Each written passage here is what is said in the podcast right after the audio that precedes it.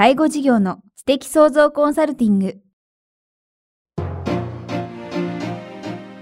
ポッドキャスト介護事業の知的創造コンサルティングでは、介護事業サービスを充実させるヒントはもちろん、介護事業特有のマーケティングや数字を具体的にするアカウンティングの知識を身につけていただける番組です。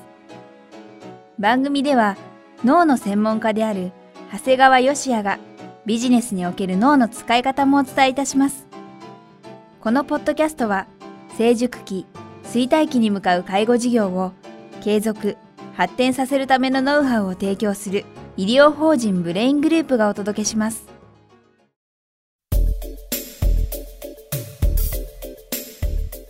皆さんこんにちは。番組インタビュアーの早川洋平です。介護事業の知的創造コンサルティング。今日は第52回をお届けします。長谷川さんよろしくお願いします。よろしくお願いします。さあ今日はどんな、えー、テーマについてお話しいただけるんでしょうか？今回はですね、まあ4回ほどにわたってですね、MPA 理論でいくところの P についてお話をしたいと思います。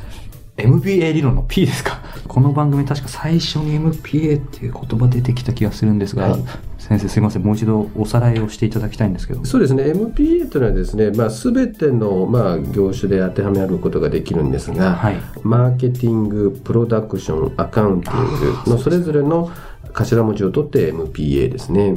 ですからまああのマーケティングっていうのはいかに人に知らしめていくかということと、プロダクションっていうのはまあそのサービス自体であるし、アカウンティングというのは会計になりますね。はい。ですから、あの、まあプロダクションっていうお話をさせていただくんですが、まあ工場などで言えばですね、いわゆる商品、製品になるんですが。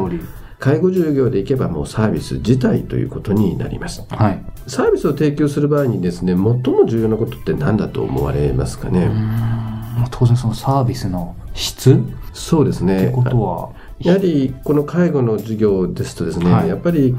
あのこのサービスを提供するあの人材ではないでしょうかということになるんですね。特にこの介護事業っていうのはですね、やはりまあ、あの、大きくなっていく場合にはですね、こう、やはりこう、人が全てなところがあるもんですから、はいまあ、いくら生産性を上げるといってもですね、同じ人数で倍のことはできないわけですので、必然的に人は増えていくんですね。はいですからスタッフをですね、やはりこう新規で雇用していくっていうのはですね、もう絶対避けることはできないんですね。はい、ですから、まあ、実際介護事業っていうのはですね、他の事業さんなんかと比べても歴史が浅いためにですね、はい、やはり人材もすごく流動的なんですね。だからもう、変なしも僕は今45歳なんですが、はい、僕はこう社会に出る時って実は介護職ってなかったんですよね。そうなんですか？なかったですね。想像つかないです、ね、はい。だから今の若い方は将来の選択肢の中でですね、うん、介護職っていうのがあるわけなんですが、もう我々の世代であるともうその介護職自体なかった時代なんですね。ですから当然こうある程度の年代の方をこう雇用しようとするような場合はですねやっぱり通常の新卒に加えてやはり中途雇用というケースもあるんですね。ああ、中途雇用。そうですね。で、あの、やはり介護事業、あの、そうやって中途雇用というのが、まあ、ある意味当たり前になってるんですが、もうぜひ、やはり皆さんに知ってていただきたいのはですね、最終的にはですね、えー、新卒、いわゆるこう新規の、えー、卒業で出てきた、初めて社会に出てきた人がですね、全従業員の半数を超えることをやっぱり目指すべきなんですね。半数っていうのは何か、まあ、基準というかあるんですか？まあこれはやはりですね、まあ、社会に出て、この会社が初めてという方が半分を超えるとですね、やはりこう、会社の色というのがですね、スタッフ全体に行き渡るという意味で半数ということですね。ですからそのためにもですね、やはりある年は新卒を取るけど翌年は取らないっていうようなことをすることも会社もあるんですが、やはり必ず毎年ですね、新卒を取るようにすることをお勧めしますね。やっぱりね、毎年でないと、逆に新卒で入った方のモチベーションが下がっちゃうんですね。というのは？やはりうちのグループでもそうなんですが、去年新人で入って、なんかまだなかなか慣れてないなとか頼りないなと思ってる子がですね次の年に後輩ができるとですね妙にやっぱり成長するんですね。だからまあ少々、えー、まあ新卒っていうのはまあ職場の中で一番経験も少なく若いわけなんですが、そのものもですね来年になったら新しいやつが来るんだと思うと結構頑張れるんでしょうね。で、来ると、まあちょっと先輩風吹かせるわけじゃないんだけど、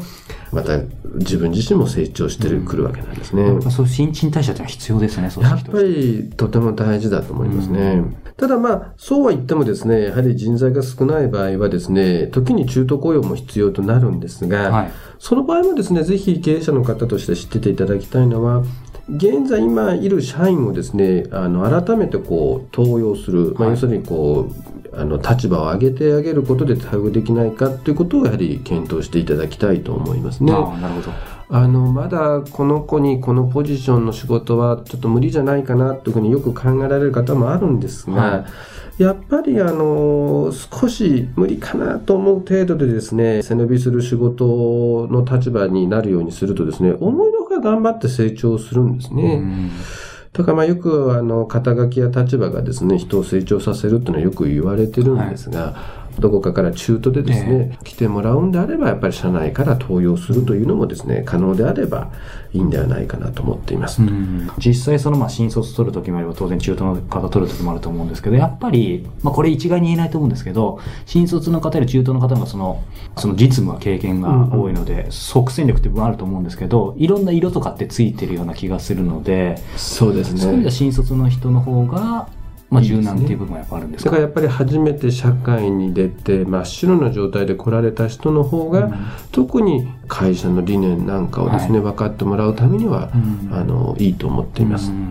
でもその辺はバランスを考えながらってところですね。そうですね。ただまあそういった方が先ほど申し上げたようにやっぱり半数を超えるとですね、本当に企業としてのベクトル、はい、方向性がやっぱりきっちりと向けることができるんです。うん、ただあの今ですね、やはり社員なんかを登用するってことはやられるといいというふうにお勧めしたんですが、はい、その場合にぜひ注意していただきたいのはですね、あの、登用したんだって、その代わりその社に全部丸投げするっていうのはやはり良くない。ドキッとした人いるでしょうね、そうですね。あの、こういう話を聞くとですね、じゃあお前全部やれっていうふうにしちゃってですね、こう丸投げにして責任まで負わせてしまう経営者の方があるんですが、えーこの場合はですね、あくまでこれ責任はですね、これ会社があるんです。うん、で、全社を挙げてですね、その登用したものをですね、フォローしてあげる必要性があるんですね。はい、ですから、あの、うちのグループでもですね、あの、デイサービスの責任者に、あの、抜擢した社員がいたんですが、はいまあ、実は彼もですね、最初はなかなか大変だって、もう、こんなできないなんてちょっと弱音を吐いたこともあるんですが、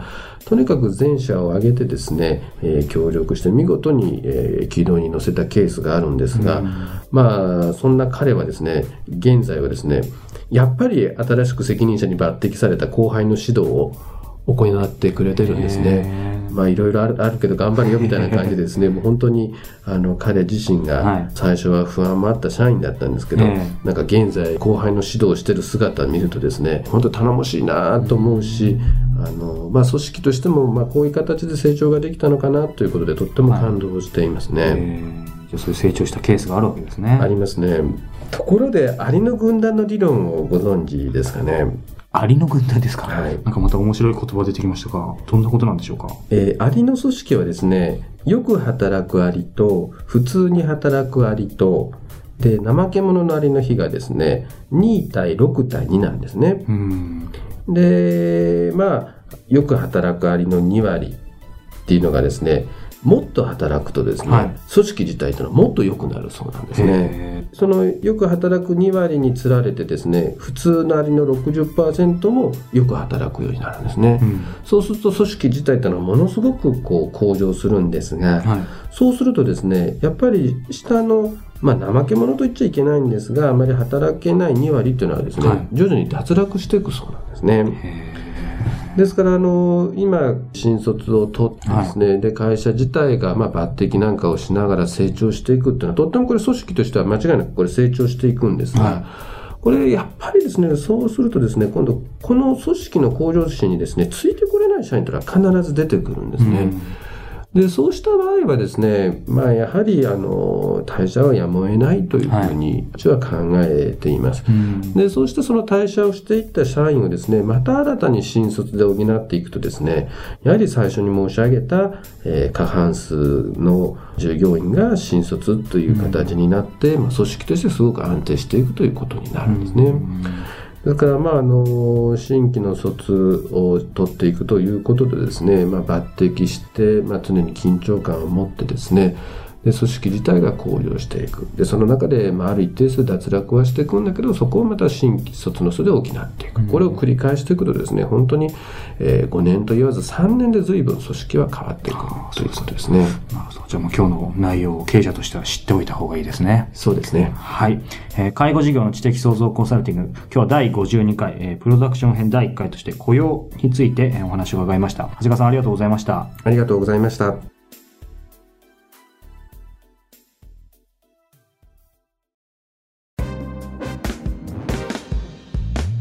今日のポッドキャストはいかがでしたか？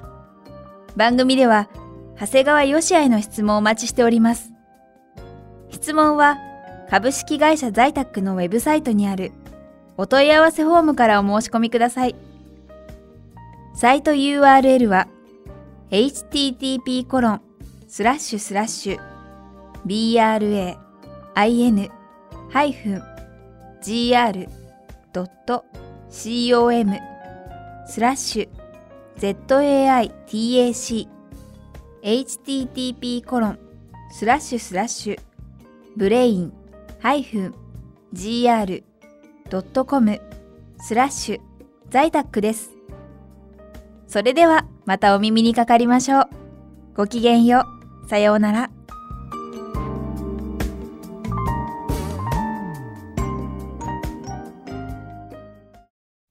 この番組は、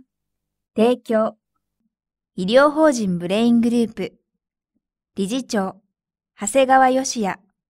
プロデュース、キクタス、早川洋平、制作協力、若菜はじめ、ナレーション、清水夏美によりお送りいたしました。